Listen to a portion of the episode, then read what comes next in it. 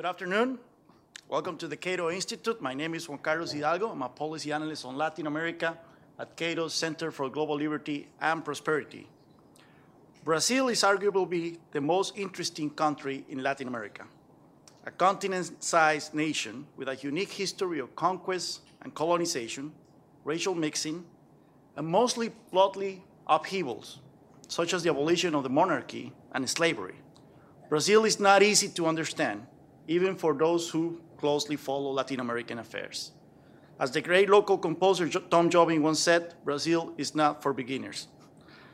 One of the country's most defining characteristics is its inequality.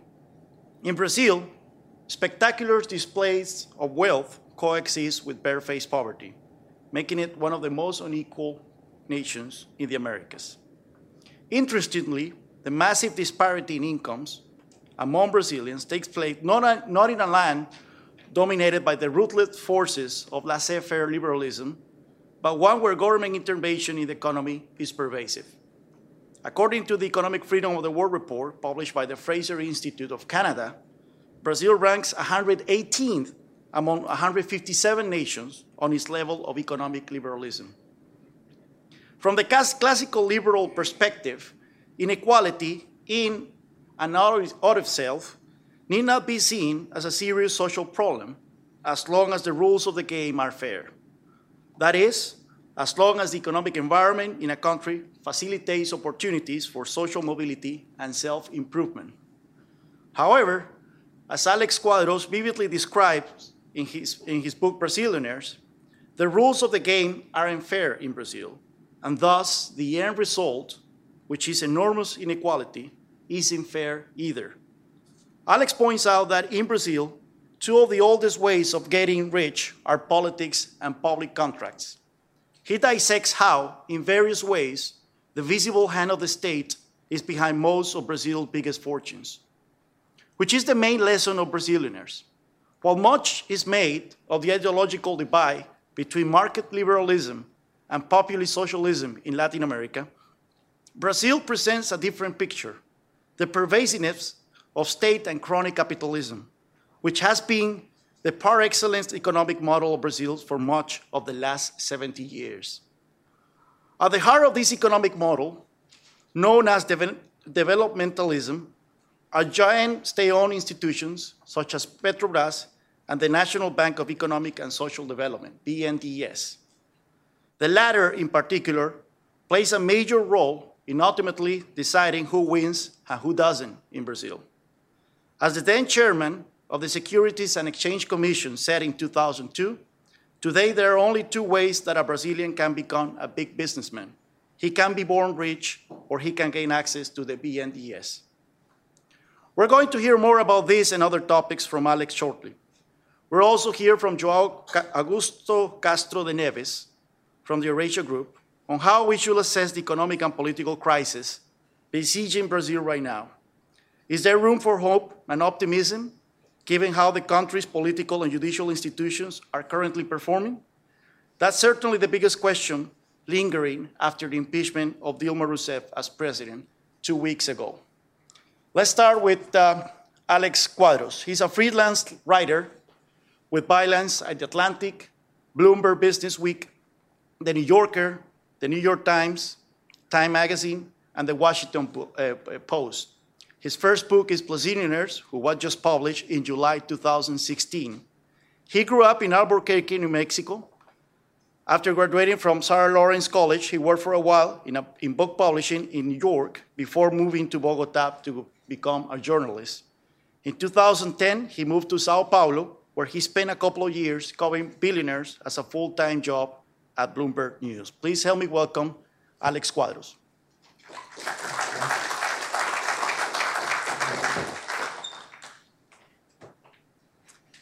Thanks. I'm just going to get my water too.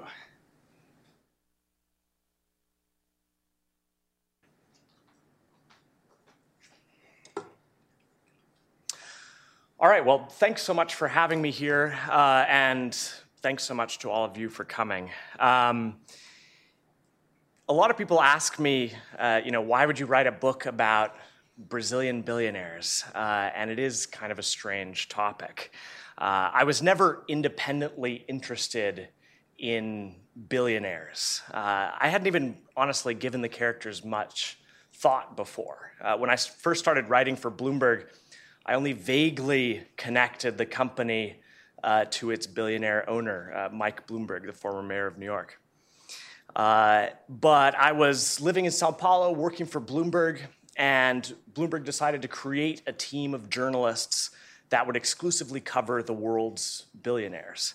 And I took the job uh, because billionaires seemed like interesting characters.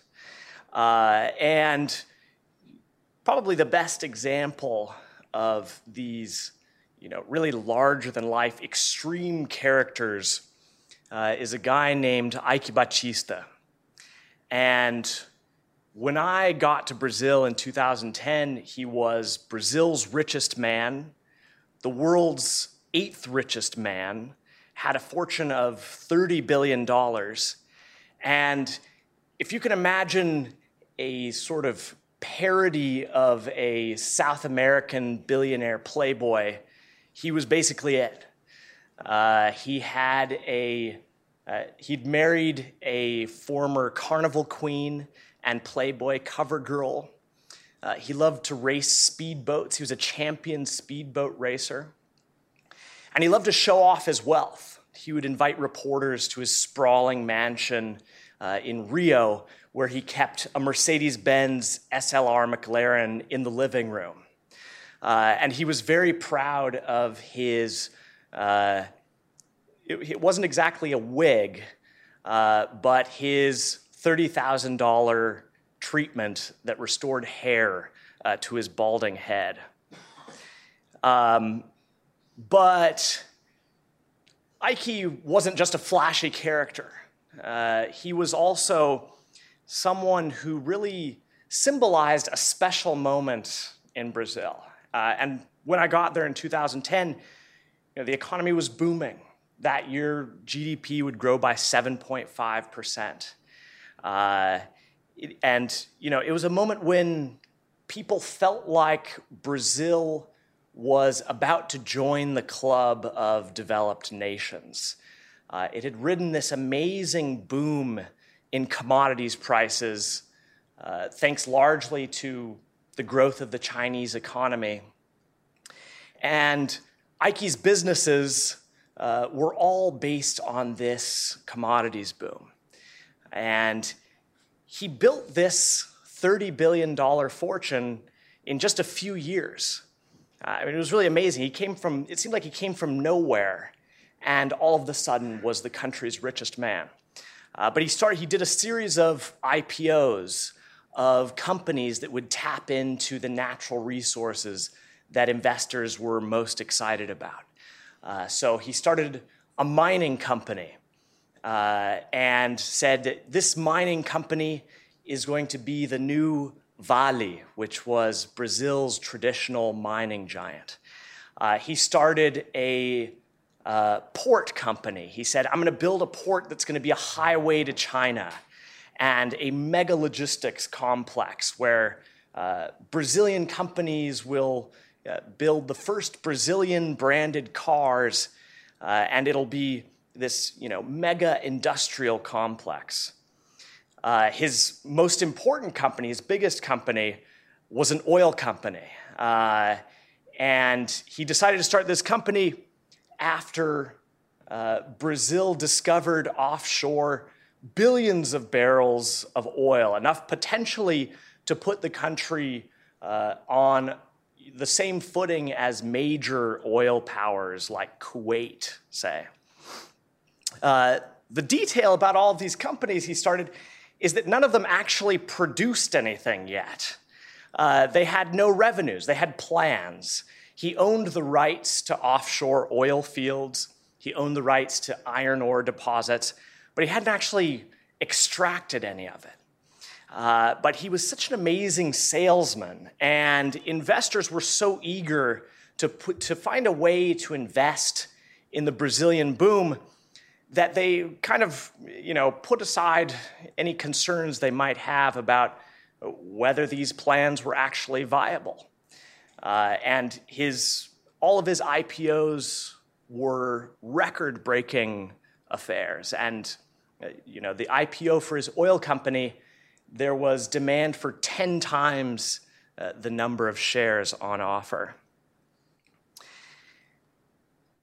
Now, what was interesting about Eike as a person was that he was very ambitious. He liked to say that he was going to be the world's richest man, and he had a deadline. By 2015, he was going to be the world's richest man. Um, but it wasn't, in his mind, it wasn't just a personal ambition.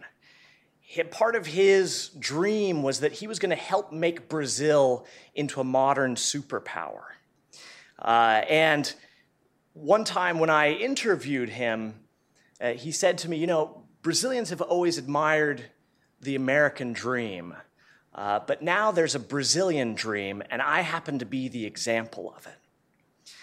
Uh, so it was amazing, you know, almost narcissism, but he, he expressed it in a sort of selfless way, as if, you know, his, his goal weren't to enrich himself but to enrich his fellow Brazilians.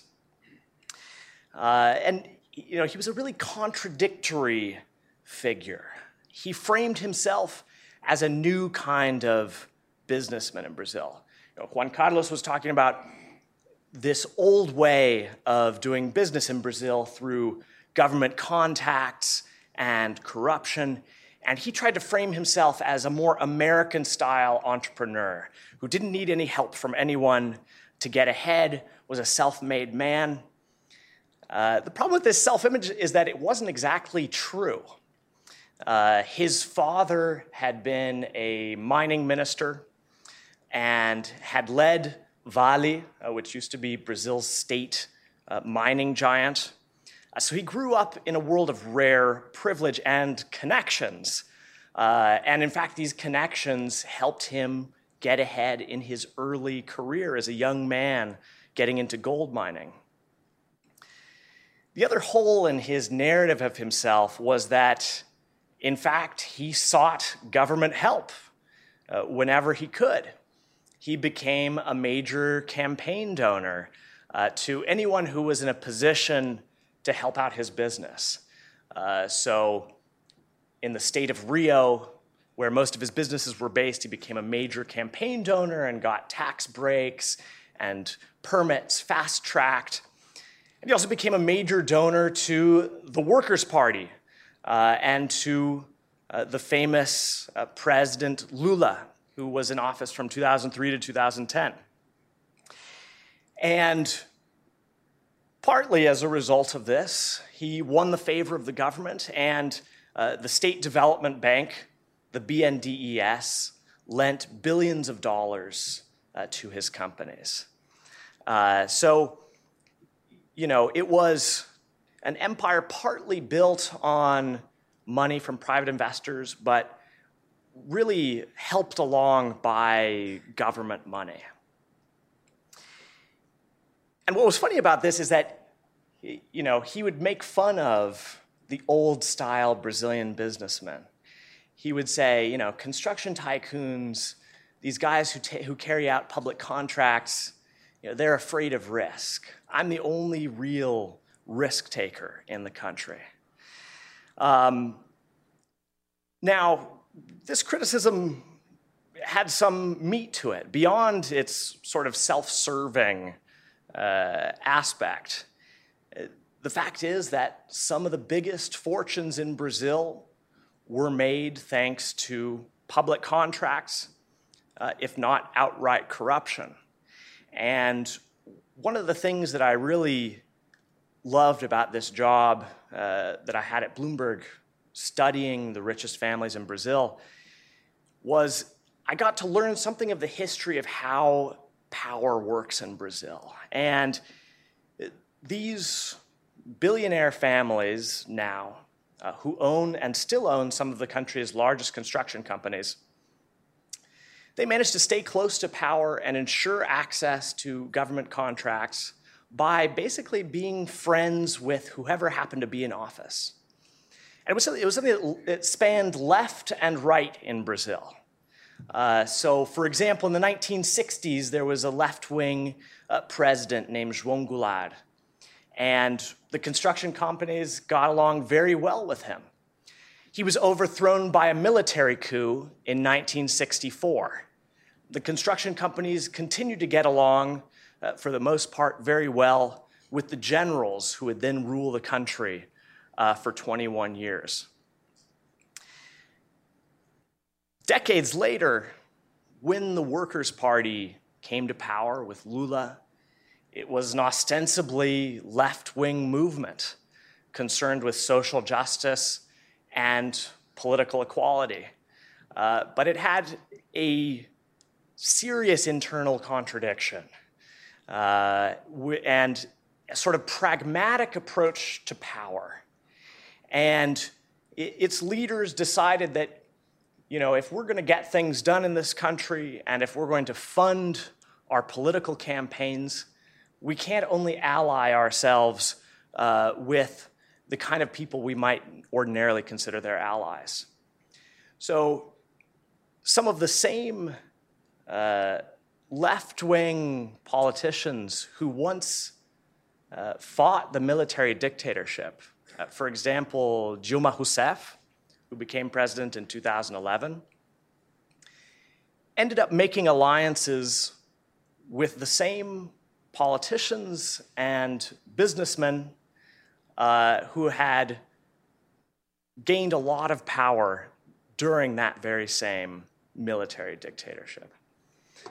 Now, one thing that uh, you hear a lot of in the media coverage recently in Brazil about this corruption scandal involving Petrobras. Uh, people describe it as the largest corruption scandal in Brazilian history. Um, and I think that may be true in absolute terms, uh, just because the economy is so much larger.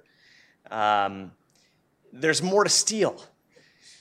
Uh, but corruption has been endemic in Brazil basically since forever. And it's something that is such a part of the culture that it's reflected in the language. You know, Eskimos have a lot of different words for snow. Uh, Brazilians have a lot of different words for corruption. We were kind of talking about this earlier. Uh, but there's falcatrua, maracutaia, uh, propina. There's uh, the jeitinho, which is your your sort of little way around society's normal rules. Uh, there's a, a lovely uh, word, uh, pizza, that describes whenever a scandal uh, sort of dies away and no one rich or powerful suffers any consequences. And that was basically the rule in Brazil. Um, but what emerged in the past couple of years, uh, as investigators started finally uncovering the sort of underside of the political system in Brazil, uh, was this essentially rotten uh, system underneath uh, the surface of things. And in, I think, something of a historical coincidence, all of this corruption started finally coming to light uh, in a big way just as the Brazilian economy started to uh, take a turn for the worse in 2014. Uh, and Eike Batista was kind of the canary in the coal mine for this downturn in the Brazilian economy. All of a sudden, it became clear that what he had been selling didn't actually exist. His oil wells weren't going to produce what he said they were pr- going to produce. He ran into all sorts of logistical problems with his mining company and his port and so on. And uh, the reaction when all of this, all of this started to become clear was amazingly fast. Uh, he had a fortune of $30 billion, and he lost almost all of it in uh, about a year and a half uh, and ceased to be a billionaire. And for a while was even known as a negative uh, billionaire uh, because he had so many debts. So, to me, what's, what's interesting about the failure of Eike Batista and uh, the failure of uh, this model of economic development based on sweetheart contracts for friends of the state is that they, they actually illustrate two really different things. Uh, you know, on the one hand, you have a clear case of crony capitalism of the worst sort that distorts the incentives for politicians in terms of the policies they're going to carry out, what they're going to choose to build, and so on. But Eike Batista's failure, you know, as much as he got support from the government, it was really a free market failure. It was a bubble, like we've seen so many times in the history of capitalism. And, you know, it was private investors who bet on him first and who bet on him biggest. And it was actually the government, in this case, following uh, private investors. And you know what this this illustrated to me uh, is the danger of having so much co- power concentrated in one person. Uh, is that Eike Batista had a personal quest. He was after glory. He wanted to be the world's richest man. He showed off, I think, not so much because he was crass, I think, but because he, he loved attention and wanted to be loved. Uh, but his quest for personal glory became a liability for society at large. Uh, a lot of people lost their savings when his companies went bankrupt. Uh, a lot of banks had to mark down their loans when his companies couldn't pay back their debts. Um, and, uh, you know, the, the government certainly took part of that and put taxpayers as well uh, on the hook for his ambitions. So I think that um, when people think about Brazil and, you know, the corruption and the way so many fortunes are made through closeness to the government, people tend to treat it as though it were a uniquely uh, Brazilian problem. Um, but one thing I did while I was studying these characters in Brazil, I also started reading about the original tycoons in the United States in the 19th century, you know, Vanderbilt, Carnegie, and Rockefeller, and so on. Uh, and, I, you know, and I started looking at my own country and how power works here. And it, it occurred to me that what we see in Brazil is a, an extreme version of, I think, a natural tendency of concentrated wealth to try and seek to influence uh, government and to try to make markets less free. Uh, I, it's, it's kind of like a dystopian version of what we see in other countries, and I think the United States included.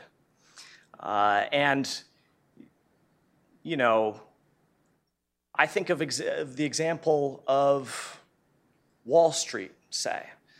Uh, much in the same way that the construction tycoons in Brazil, they would get along with whoever was in power, and they would give money to left and right, anyone in a position to help them.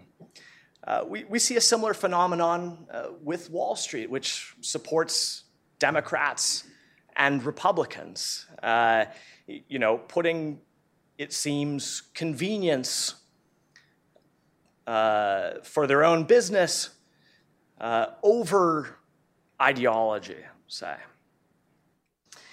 Uh, and maybe what's most um, dangerous uh, about this impulse to try and change the rules of the game in one's own favor uh, that is so common among these, uh, these figures is that often there's a confusion of their own self interest with the public interest. And I think, for example, of uh, a billionaire I interviewed once named Blairo Maggi. Uh, he is now the Minister of Agriculture. At the time, he was a senator. His fortune comes from soybeans, um, an industry that's intimately tied to uh, the deforestation of the Amazon. Uh, and at the time that I interviewed him, he was the head of the Senate Environmental Committee. Uh, and I asked him, Do you think that there's any conflict of interest uh, between the fact that your family fortune comes from soybeans and the fact that you're the head of the Environmental Committee? And he said, Absolutely not. In fact, a conflict of interest would be impossible because the interests of my industry line up perfectly with the interests of Brazil as a whole. It's kind of like that old saying uh, from Charlie Wilson about General Motors that, that what's good for General Motors is good for the country. Uh, but I think that uh, this, this confusion of the self interest with the public interest justifies influencing the rules of the game. Um, and, and I almost think it's, it's a natural instinct because once you have this kind of power and wealth, especially in a country like Brazil, but really anywhere, you have to find a way to justify that. Um, I, would, I would ask Brazilian billionaires how does it feel to be so rich in a country this poor? When, when I asked Blairo Maggi this question, he said that, you know, his company, yes, he and his family owned it, but the results belonged to Brazil. Uh, so, you know, he, he felt no, it didn't make him uncomfortable. Eike Batista had a similar answer uh, that everything he was doing was for the good of the country. Uh, and, you know, I think it's hard to live, it's hard to live at such a remove from the rest of your countrymen uh, that you need to create a narrative according to which your wealth is not only justified, uh, but is good for everyone. Uh, so, think that's it. Thank you.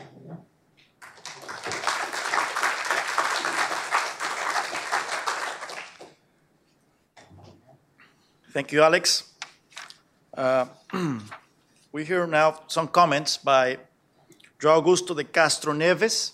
He's the director for Latin America at the Eurasia Group. He has extensive experience in political analysis, advisory, risk, and strategic consulting for high level global markets, corporate, energy, and government clients, both in the US and Brazil. Joao holds a doctorate in political science from the University of Sao Paulo, a master's degree from the Instituto Universitário de Pesquisas do Rio de Janeiro, and a bachelor's degree from the University of Brasilia. He has lectured at top US and Brazilian universities, and he has conducted research on Latin American trade and regional integration and Brazilian foreign policy.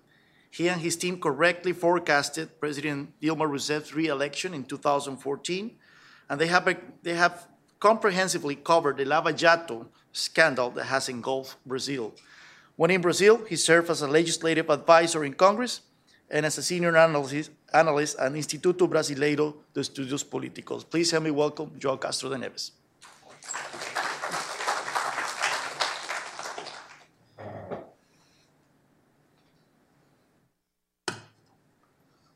Thank you. Uh, it's a pleasure to be here, uh, and it's an honor. Thank you for the invitation, and also to finally meet Alex, someone that uh, I've been following uh, some of his comments. And uh, it's a very timely book. I think uh, you know to talk about Brazil now, it's a very timely book given the fact that we're seeing now in Brazil an enormous crisis. Some would say unprecedented if you look at uh, uh, the numbers or any way you cut it. I mean, uh, and Alex made some good reference in his book is very timely because it shows uh, a big example, a very uh, a very uh, eloquent example of what a boom and bust cycle can can do to you, and and put a face to it as well, in the sense of the Eike Batista being that face. And now, when you look at Brazil, Brazil is going the last is undergoing the last two three years through a very uh, intensive, I think, uh, political crisis. Uh, uh, needless to say, uh, with the impeachment of a president, the second impeachment Brazil has had of the last 25 years, and also a massive corruption scandal called Lava Jato or car wash that is hitting not only not only large uh, sections of Brazil's political class, but also the core of Brazil's economic development model. Uh, and on, on top of it all, we've had also uh, this uh, uh, very deep, this sharp economic recession in Brazil, a country that was has been growing, was growing a lot uh, uh, in the first decade of this century. A, a lot of it due to, to the commodity cycle and some successful policies of the Lula government. Suddenly, the growth came to a halt, and then we had a very sharp recession in the last couple of years. What Brazil has had over the last two, three years is almost a almost a lost decade in two or three years when it comes to economic growth. Uh, so there is definitely a boom and bust cycle there. Uh, I think, uh, and uh, once you read, uh, uh, and when you read Alex's book, I think you know you, you come to think that you know is this is this it right? Is, is there hope? Is there any way out? Is this just another cycle? What's happening in Brazil today is just a manifestation of something that has it's been there for quite a long time. And you know, as, as a Brazilian, I think I also have to have a little bit dose of optimism and think that it's not. There's a way out. That there's been underlying this kind of apparently cyclical, uh, you know, tragedy. Tragedy. I mean, in Brazil, I think history repeats itself as well, first as tragedy, and secondly as tragedy. Once again, it's not farce any uh, in any step of the way. Uh, but I do think that there's some um, there's some uh, uh, underlying there's some progress, some some uh, evolution. And if you look, take a step back, and agreeing with with with, with the great picture that Alex has has, has done on the the intertwining of, uh, of politics and, and economy in Brazil and business in Brazil, and I think it's that, that does really exist and has permeated a lot uh, uh, political political life in Brazil. I do think that if you look at the last 30, maybe 40 years, you know, there are some underlying trends that may give us a little glimpse of hope, right? And I would start with the, you know, the politics, right? I mean, of course, we've had, I mean, in Latin America in general, I mean, a history of countries that have uh, struggled with democracy in the, the, throughout most of the 20th century, and Brazil is not, of course. It, it, it, Brazil is, is definitely uh, uh, in that category of a country that has had uh, very glimpses of demo- democratic, truly democratic rule in the 20th century. But we've had a process since uh, the, the late 70s, early 80s of uh, transition to democracy, right? Of political, of, of, of political stabilization, of the institutions growing stronger in Brazil. And uh, for example, now with the PT, well, the PT, out of the Workers' Party, out of power now, we closed the cycle since the country returned to democracy in 85 of every major political force of, in Brazil has governed the country at one point or another. So if you look at, and this is important, this is a source of, I think, it's stability to some extent, that you don't have the, the kind of divisiveness that you may have in countries that are, uh, that are struggle with civil war or, or, or things like that. So we've had uh, kind of this political evolution despite the problems, despite uh, the, the, the, you know, the, the, the sometimes aggressive na- uh, narrative or rhetoric that you see in the streets, even on social media, Brazil's political landscape is a little bit more stable than meets the eye, and we can talk about that. And this happened in the 80s, basically, that return to democracy. So that was a, I think, was, was a sign of evolution. Uh, the second one came the decade later in the 90s in the economy, right? Brazil's economy. Brazil likes to pride itself of being uh, the world uh, champion in soccer five times, uh, but also in the 90s was the world champion in inflation, right? Hyperinflation. And uh, completely off the charts, literally off the charts, uh, inflation. And in the 1990s, this very coherent macroeconomic plan was put in place, the Real Plan, uh, that kind of gave a little bit of rationality to Brazil's macroeconomic management, right? Even though you can argue that you know there's you can move a little bit to the left or a little bit to the right, the blueprint of a, reasonable kind of a, a, reasonable blueprint of macroeconomic management has been put in place, uh, and the institutions that carry carry on that uh, that blueprint are relatively strong. The central bank, you have inflation targeting, you have, despite the deficits, you do have kind of a, at least the, the ways to measure and the metrics to, to see whether how much Brazil is, is performing, right? Some other countries in the region don't, don't even have that, right? Uh, they massage some of the numbers and indicators. So that's also a, kind of a, so it did elevate the debate, I think, in terms of the quality of macroeconomic management to a great extent. I mean, despite, of course, the, the, the despite the, the, the t- you know, the difficult times, recent times when it comes to the Brazil's economy. And I think in the third pillar of kind of this, or the third underlying trend that may show that there's a, you know, it, you know, there's a, a, glimpse of evolution. I think underlying these booms and bust cycle is on social policies, right? That came a decade later. So in the 80s, politics, 90s, economy, and the 2000s, the social, a cluster of, uh, of uh, cash transfer programs and, so, and successful social policies that were implemented uh, by, by the, the PT government. Uh, parts of it already existed before. Uh, in fact, it's a curious thing to, to mention here that in the 1990s, a big, a big, uh, a big influence behind the, the macroeconomic stabilization plan was definitely the Washington consensus, right? Kind of the, the ideas that came out of uh, uh, here of Washington of you know liberalize the economy, uh, have this coherent set of, uh, of macroeconomic policies, and privatize. There little it's not that much talked about that that Washington consensus debate agenda had a social side to it as well, which is alleviation of poverty through cash transfer programs as well. The World Bank had talked about this, the benefits of this before, and Brazil actually not only started to test these ideas already in the 90s, but in the 2000s when the when the left wing party came, they doubled down on that agenda, right? They expanded on that agenda. They've uh, you know they created one of the world's largest. Uh, called the family allowance uh, or Bolsa Familia program, cash transfer programs. So that also that had a major impact on Brazil's you know social macroeconomic and social indicators, right? You had you look at uh, uh, most social indicators of Brazil have improved over the last 10, 15, 20 years. Uh, so looking at those three dimensions, right, the politics, the economy, and the social, you know, even though it's undeniable that we've had some signs of booms and busts, I mean, underneath it all, Brazil is much better off than it was 10, 20, 30 years ago, right?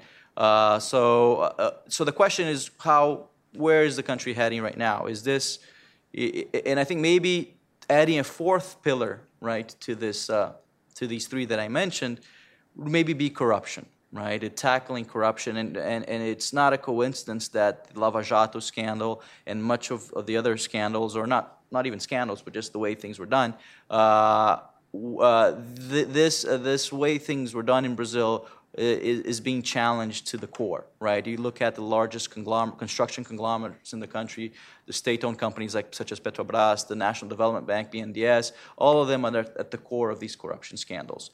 Uh, so, but even in the corruption, right? I mean, the problems abound, and I mean, you look at the numbers; they are massive uh, by any scale.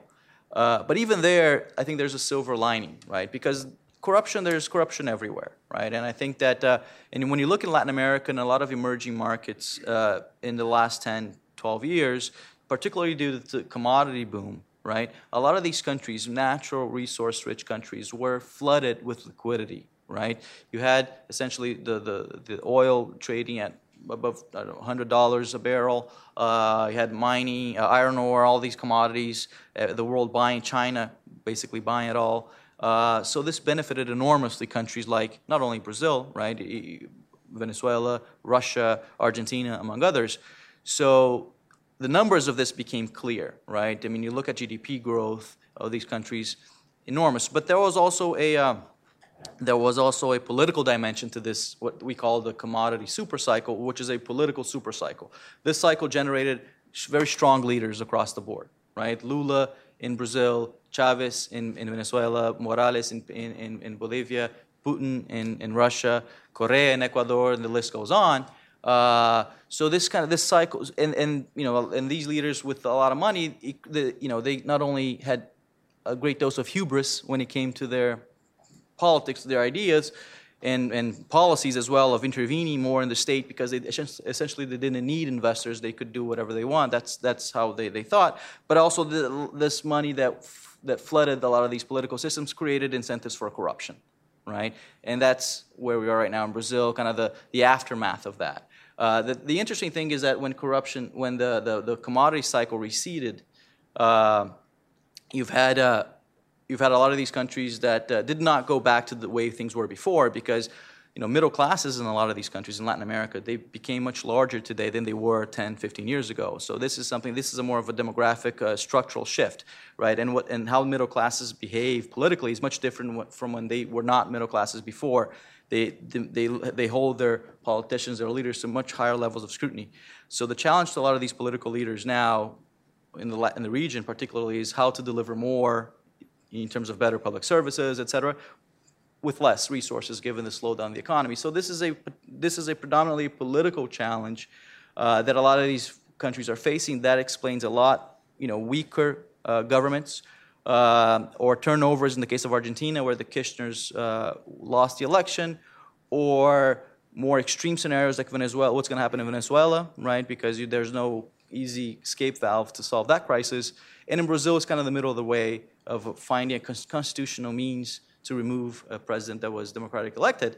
Uh, so, all in all, this is a very interesting political debate uh, that's going on in the region. But why? So, where's the silver lining in terms of corruption for Brazil, at least? So, why haven't uh, other major, massive corruption scandals showed or, or you know, gained traction in other countries?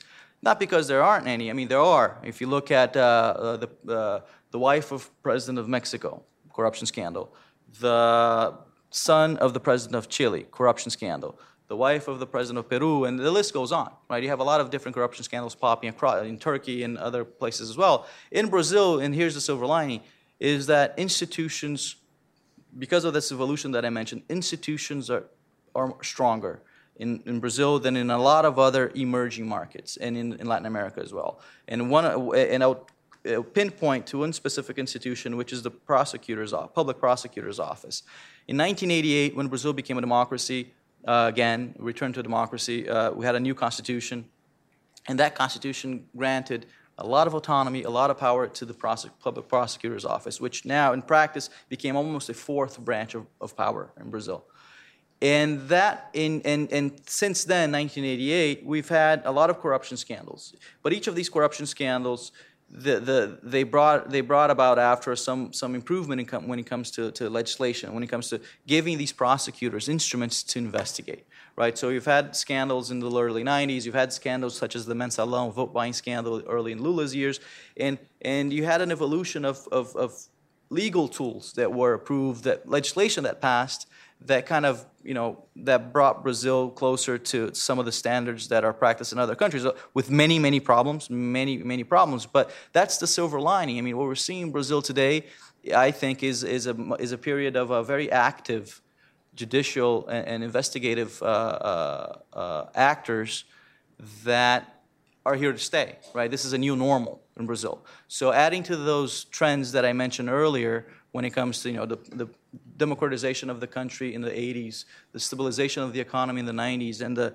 and the consolidation of social policies in the 2000s. I think what we're seeing now, you know, and hopefully is is more investigations like this or more transparency when it comes to corporate governance becoming the new norm in Brazil as well. That would be the challenge for not only for this president who's in power right now, Michel Temer, but whoever wins in the 2018 election. So to change the way Brazil does business and, and, and, and you know, trying to challenge that idea that this is just yet another boom and bust cycle, that Brazil is, is basically you know, stuck in this model uh, of, uh, of a crony capitalism or state capitalism or whichever way you want to frame it. Uh, I think that there are many, many challenges. I, I do think that the silver lining, despite the near-term cost of kind of trying to you know, cleanse the country of a lot of these corruption uh, scandals, There is, of course, a, a cost to that process, given that all the major construction companies or major players in Brazil's economy are involved some way or another. That will make uh, economic recovery much much harder. But I do think that uh, that you know it's going to force a change. It's already forcing changes to policies and regulations that will bring that will open up the country to the the country's uh, economy to the world. Brazil is one of the closest economy that there, there is today. Uh, is, uh, in terms of trade as a percentage of GDP, for its size, that's a really big story and that will bring new players to the Brazilian economy. That will also, I think, improve corporate governance across the board and more transparency. You know, this is something that's definitely a, a, a topic for discussion. But uh, you know, so so what I think it's interesting about uh, Alex's book is that he kind of very clearly highlights all these challenges and you know weaves the stories of Eike Batista with kind of some of a of, of the origins of where this, does this come from in Brazil and you know, I was mentioning to him earlier that that's the kind of book that I've like I would like to writ- have written some parts of it. They're really uh, really interesting to talk about Brazil uh, to to to an audience abroad. I think a country that is known to have some of uh, peculiarities and being a lot of eh, being very inward looking. So sometimes it's hard to translate a lot of the terms. And Alex does a great job about it. Uh, but I think the best one that he does, and being from Rio originally, uh, myself a carioca, is the, the is the definition of São Paulo is uh, uh, São Paulo is what if New York? No. New York yeah. vomited on LA. Yeah. so you know, as you know, there's a big rivalry in, in, in, Brazil between Rio and São Paulo. So I love that definition. Uh, but uh, you know, so I just essentially here, I think uh, my, you know, I have many many questions, but uh, I would just like to hear also from from from Alex you know, what do you, I mean, do you think that there's hope? I mean, is, when you did your research, I mean, you saw, you mentioned that you did see some parallels with other countries as well, the tycoons here in the U.S. and all this idea. Uh, you know, do you see that there's, you know, is it just another boom and bust cycle, or does any hope? And you know, thank you, thank you very much.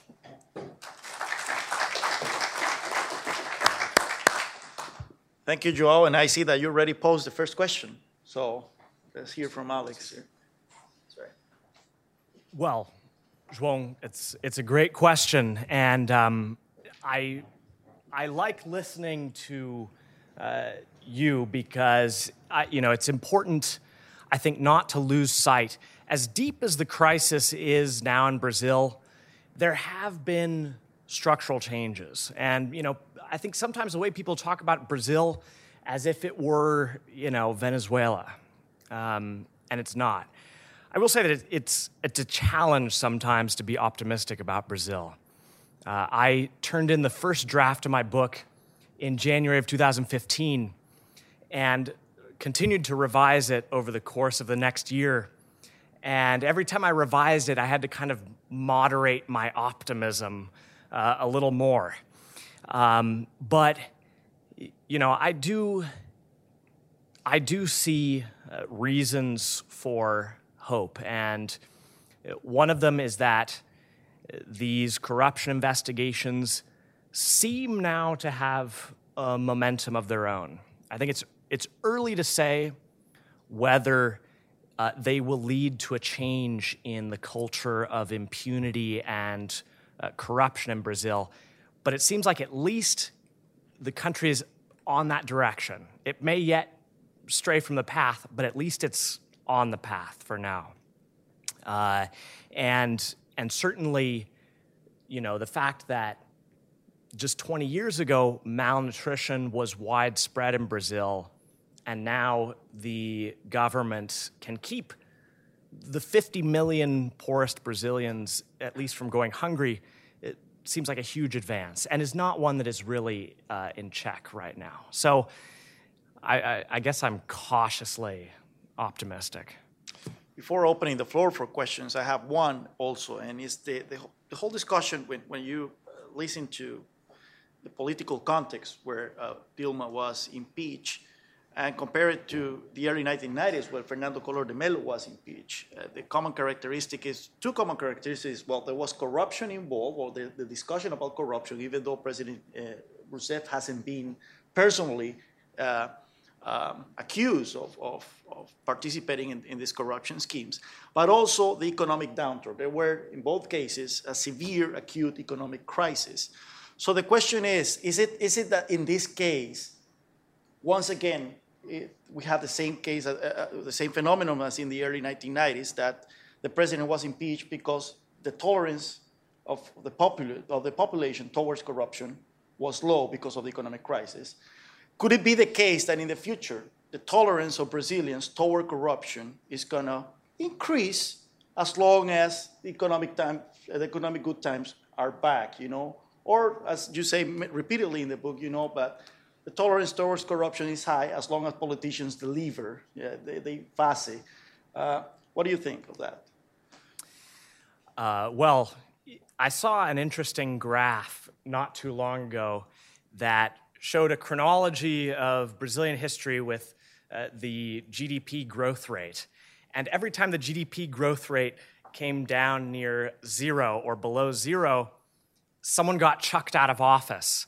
So Dilma eh, Rousseff in 2016, Collor in 92, um, uh, João Goulart in 1964. Uh, I think um, uh, even Getúlio Vargas uh, in 1954. Uh, and as much as I think that uh, João is right to point out that the population of Brazil is evolving and becoming more middle class, starting to expect different things from its leaders.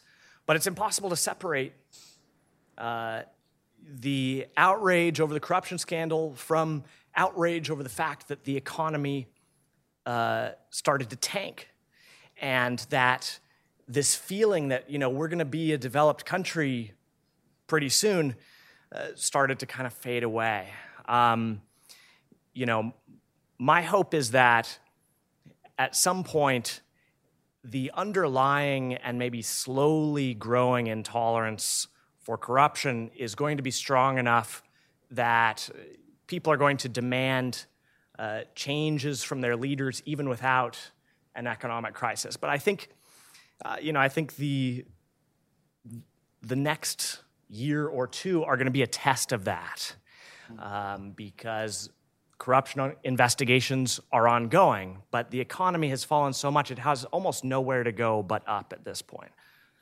What do you think? You want to add? No, no, I, I agree. I think that there is some definitely some some that you can make that correlation. I think in terms of uh, tolerance towards corruption and and uh, basically the, the politics as being a function of uh, of economic cycles. But uh, but again, I mean, there's kind of some changes, more structural changes that are also happening, where you do see voter preference uh, now uh, changing a bit more structurally. I mean, while whereas in the past.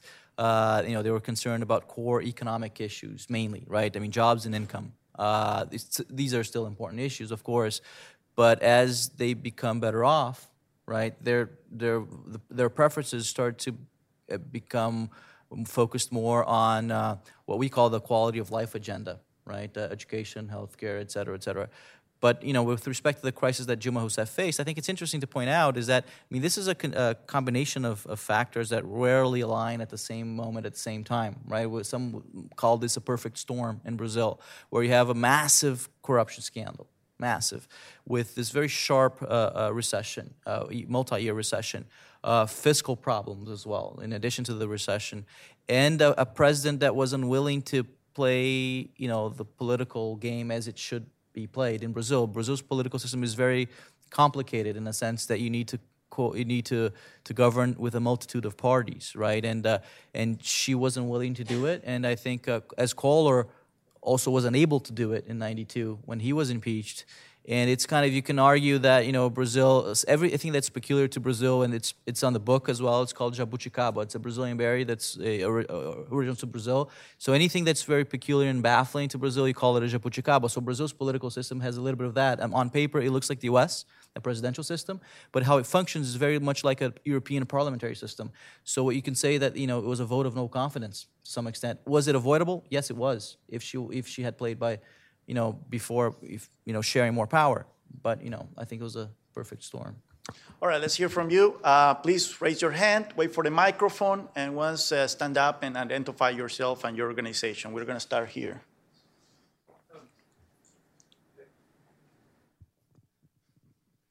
Um, I'm Leighton Roper. I run a small investment organization, so I'm kind of interested in what goes on everywhere in the world. Alex, uh, you've done an extraordinary job of capturing the essence of Brazil and communicating it so effectively. I think it's amazing. Thanks. Um, I, I guess my questions, my sense is that there is a rising concern in Brazil about the quality of the healthcare and the education which systems which have been so integral to the way the country worked.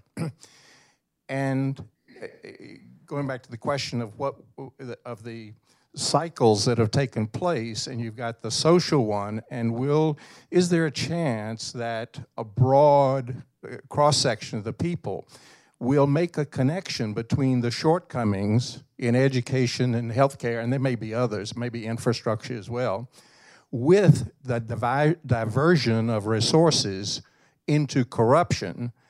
And it seems to me that it has to be some sort of transformational leader who emerges to pull it together in a vision for change.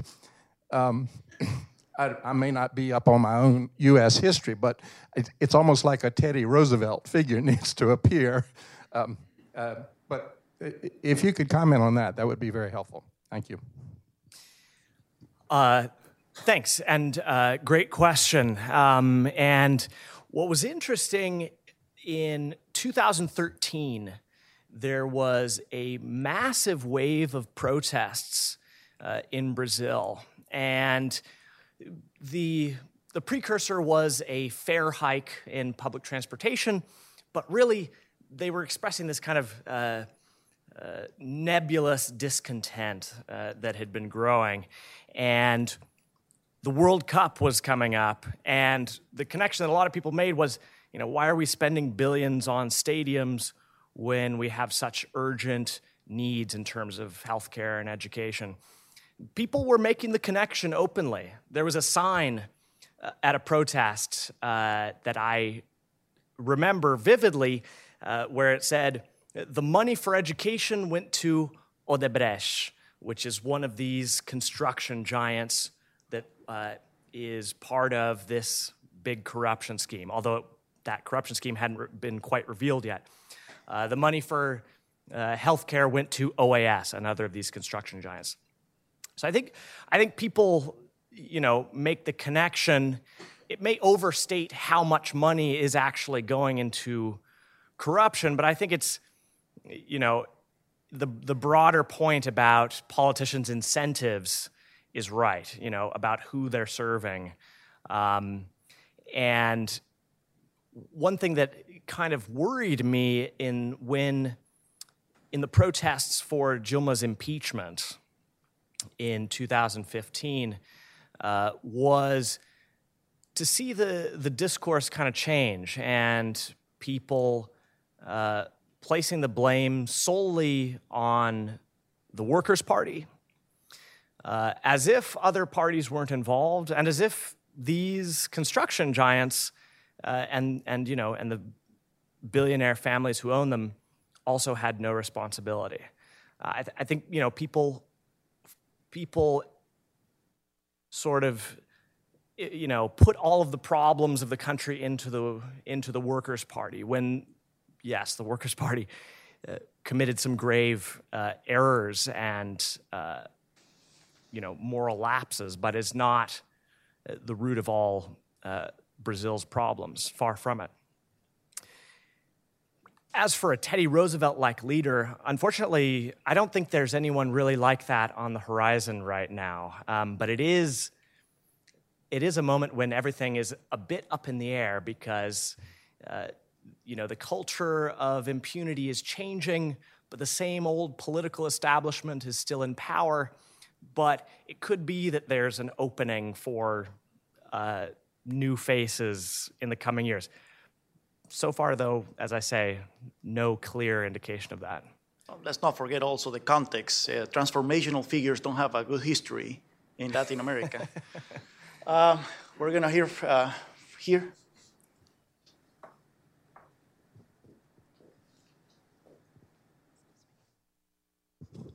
Thank you. Gerald Chandler from iTech Consultants. Could you comment on immigration? Is there any immigration or emigration, and is it any of it uh, illegal? Is this question for João or for me? Well, whoever wants to. Okay, João.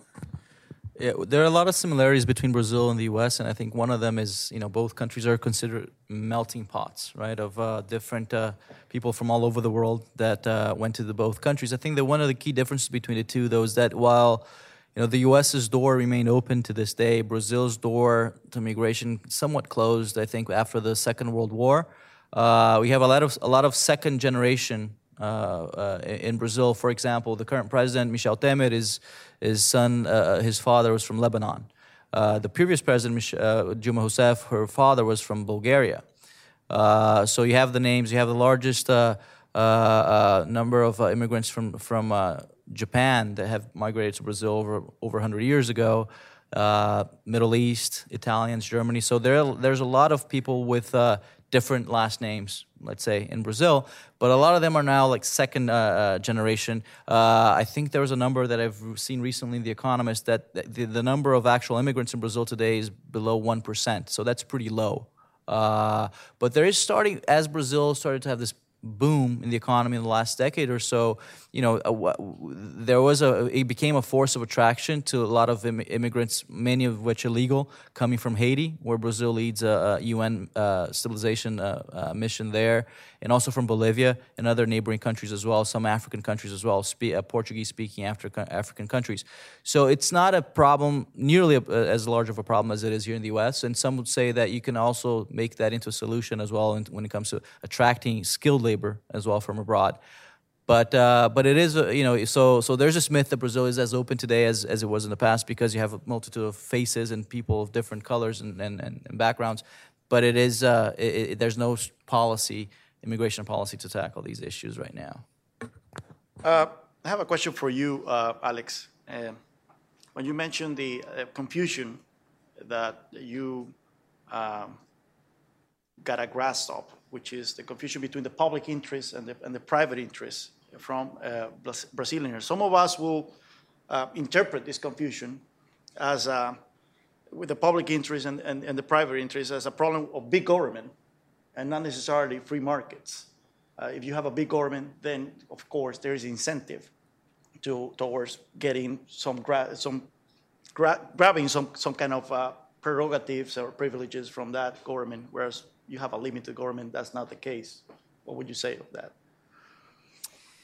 Uh, I, mean, I would say that uh, you know we see it with uh, Batista uh, you know, his, his companies were helped along by the government, but were basically funded uh, by private investors. Uh, and he was able to create a bubble at, at his peak. The value of his companies was something like $50 billion. Uh, and he managed to destroy all of that value uh, in a very short time. And a lot of people lost money, uh, savers uh, and banks. Uh, so, you know, I think that in a country like Brazil, where there are few controls, uh, or historically have been few controls on corruption, having a big state presence is a great opportunity to, uh, you know, carry out projects that don't really match up with the public good. But it's not something exclusive to that. Here.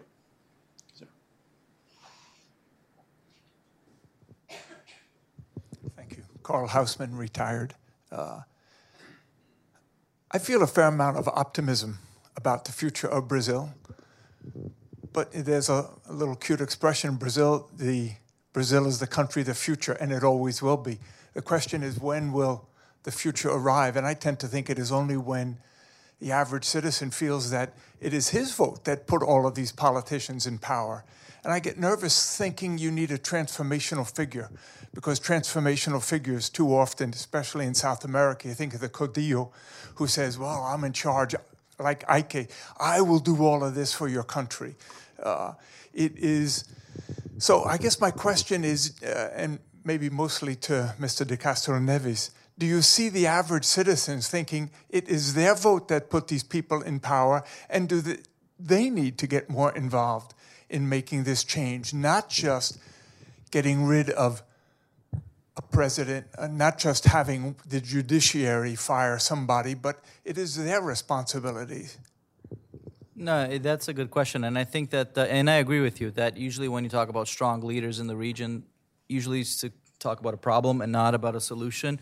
I think that uh, in Brazil's case, that's why I focused a lot on the strengthening of institutions. I think the solution to Brazil comes through institutions and not through, you know, uh, father figures, right? The, the, that's been a traditional for, for Latin America, you know, Vargas, Perón, or you name it, or more recent ones. Uh, but uh, I do think that uh, that's why when you look at what has happened in Brazil, despite all the you know very visible problems and, and, and shortcomings, that there is a sense of, of uh, evolution there. I mean, of course, I mean people are still they you know the fact that you have a, a broader middle class now. Brazil has been a very unequal uh, country for a long, long time, and and in 2010, for the first time in its history, the middle class became the largest class in the country, which was a sign of progress.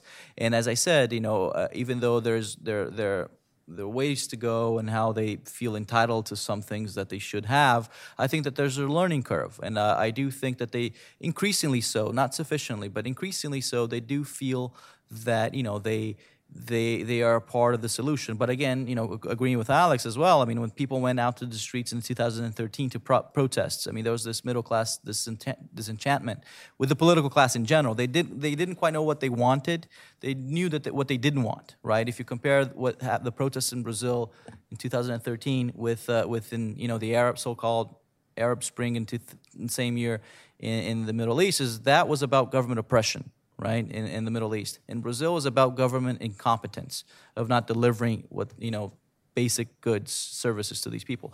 I do think that there's a progress there. And I mean, we've had a political crisis, right? But I mean, there's, but still, the democratic rules of the game are still there, right? I mean, the VP was elected as well, as, you know, had the same number of votes as the VP, as, as the president. But, uh, but yeah, but there's a great deal of disconnect, I would say. Uh, but I don't know. I think that uh, you know I do see a glimpse of a, of a two steps forward, one step back kind of process that Brazil Brazil's going through right now, and I think we've had a major step back in the last year or two. We have one question right there, the gentleman in the back.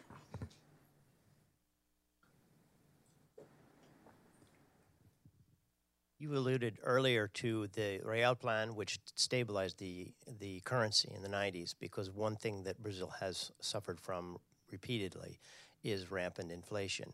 I note that inflation is again starting. Um, what are the root causes of it? Are they going to be able to bring it under control? Yeah, uh, uh it's a combination of things of, uh, of uh, the, the the slowdown of the global economy with uh, with uh, a number of unsound macroeconomic measures that were undertaken over the last three or four years. Uh, to some extent, to as a solution, as a response to the crisis, the global crisis, 2008-9, Brazil tried to to to to to re- respond to that, but it kind of exaggerated and didn't stop, right? Uh, so I think it will Brazil be able to fix it. I think uh, I think yes, but it's going to be a very long process, right? I mean, you've had one of the problems uh, mentioned in the 88 Constitution. There are a lot of positives to it, right, of granting the public prosecutors a lot of autonomy. But the flip side of the coin is that they also the Constitution also granted a lot of rights, right? Not saying who's going to pay for them, right? So Brazil has a very generous pension system, for example. So you need to fix those things, uh, and it's not going to be one or even maybe two governments. It's going to be we're, we're headed into a multi-year process of transformation in Brazil. There's going to be there's going to be some some slippage. There's going to be some problems there uh, because the political class is not very. Uh, you know, the political class is, has partially their hands tied. But uh, I don't think that it, the country's running out of control. I think when you look at even when the economic crisis in the 1980s, we're miles away from from what happened in the 80s, for example. Right? I think uh, a new sort of problems. Over there, the gentleman.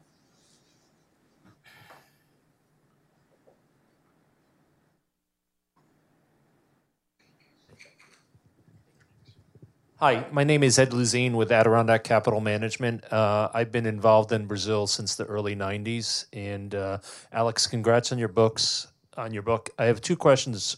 One for Alex: Do you have any positive um, experiences with Brazilian billionaires, similar to like a Bill Gates here, or Car- you mentioned Carnegie and the way he built libraries across the U.S. Has anybody done that in Brazil, or do you see any inkling of people to even do that?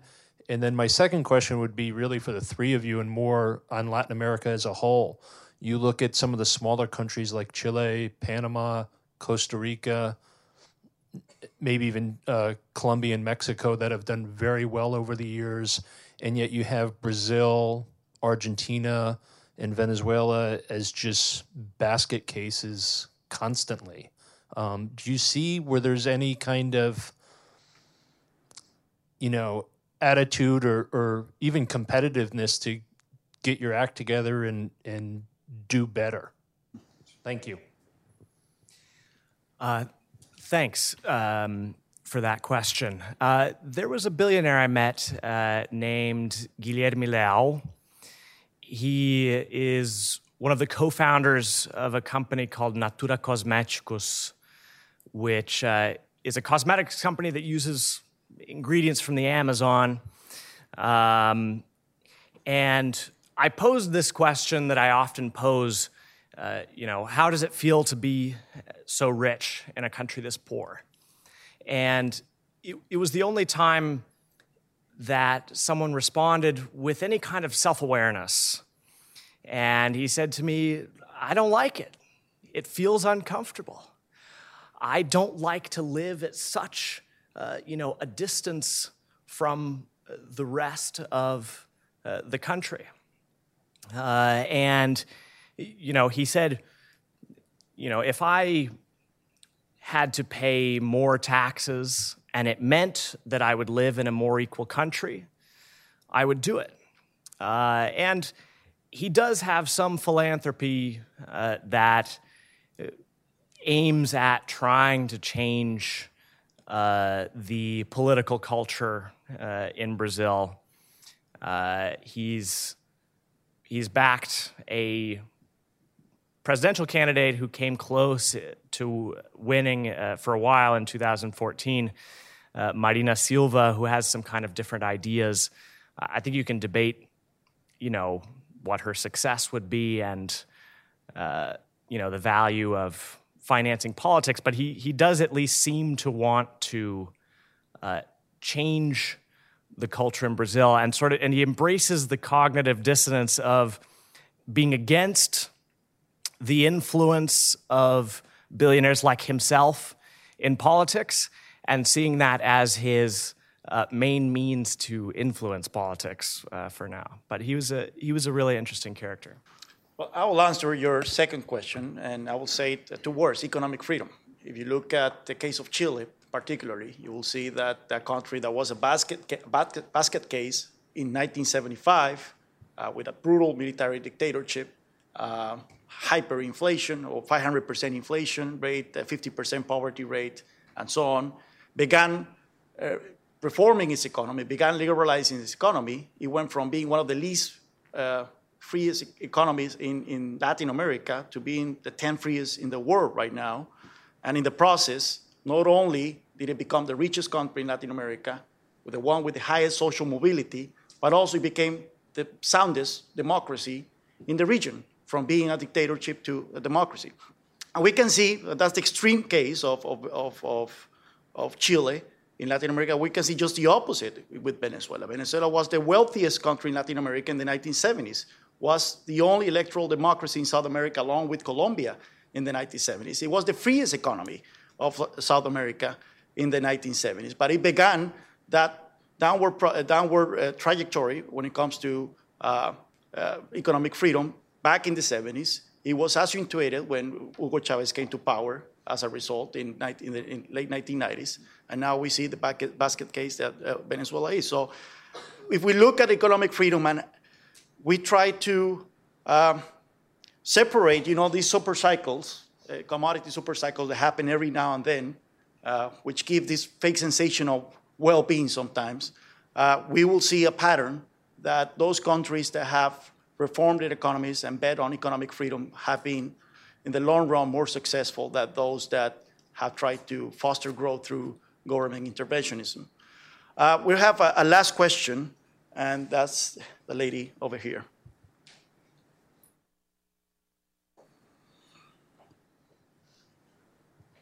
Hi, my name is Shen. I'm from Johns Hopkins SAIS. Um, coming from Malaysia, where there's a huge corruption scandal, I also share your optimism on Brazil. Um, but there are a couple of trends that, that worry me, and I'd like your comments on them. So I see an increasing polarization in Brazil um, in terms of voting between sort of the upper middle class and the lower middle class. Um, I also see a lack of options um, for good political governance, and we see that in the coming local elections. A lot of people who have been associated with corruption, who someone in São Paulo, for example, um, they're leading the races. So I, would like to hear comments on just um, from João and Alex on the implications of the impeachment for local and national elections. Do you think we'll see a backlash against the PT or certain individuals? Um, and for the PMDB, what are the implications that we can expect? Thank you. I will add that do we have to make a lot about the fact that some polls show that Lula will actually win uh, the election, the next presidential election, if he were to run? I'll add. Yeah, you first, and then we finish with. The uh, I agree with your observation that the lack of options. I think that's something that we talked about a little bit here, and I do think that uh, this middle class discontent that we've been seeing hasn't translated yet into a new force or a new movement uh, uh, that's uh, maybe wait and, and, see. But I do think that that will delineate a bit the 2018 election of uh, you know it's likely to be a very fragmented and competitive election, right? Uh, a lot of candidates.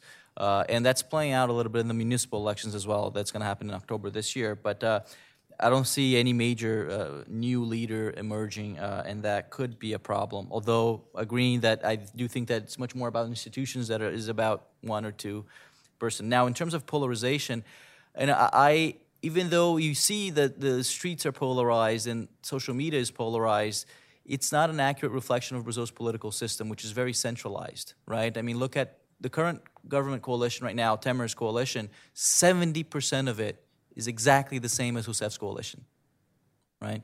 Which 70% or Henrique before, right? So, so you have a big cluster of parties in the middle, right? And, uh, and so even though you have a very polarized and, and, and aggressive narr- uh, narrative, I mean, of course, now you have the P- PT who was ousted, pointing fingers at the PMDB, but take a step back and these two countries govern these two parties govern the country together for the last 13 years, together, right? It's not one is not a victim of the other; they're partners in crime. crime. Uh, yeah.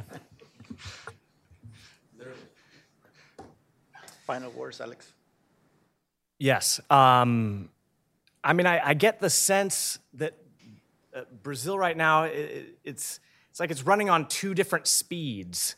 And you have a part of the state you know, the judiciary and the prosecutor's office that has advanced more than the political class, especially the legislature. Um, and, you know, the fact that we're seeing the same names is, is a reflection of that, of the fact that it's, you know, it's a slow process to try and change a whole political culture. Um, but yeah, I mean, you know, hopefully hopefully the country is going to get to a point where people uh, no longer vote for uh, the PMDB, uh, this great, uh, you know, party of the center with no ideology except power. Uh, but it can't happen overnight. Well, thank you very much for coming. We have copies of the book outside for you to purchase, and I, I think that Alex will have some time to sign some autographs. Believe me, this is a great book, so I highly recommend that you get a copy. And uh, please join us upstairs for lunch. And thank you again for, for joining us for this event.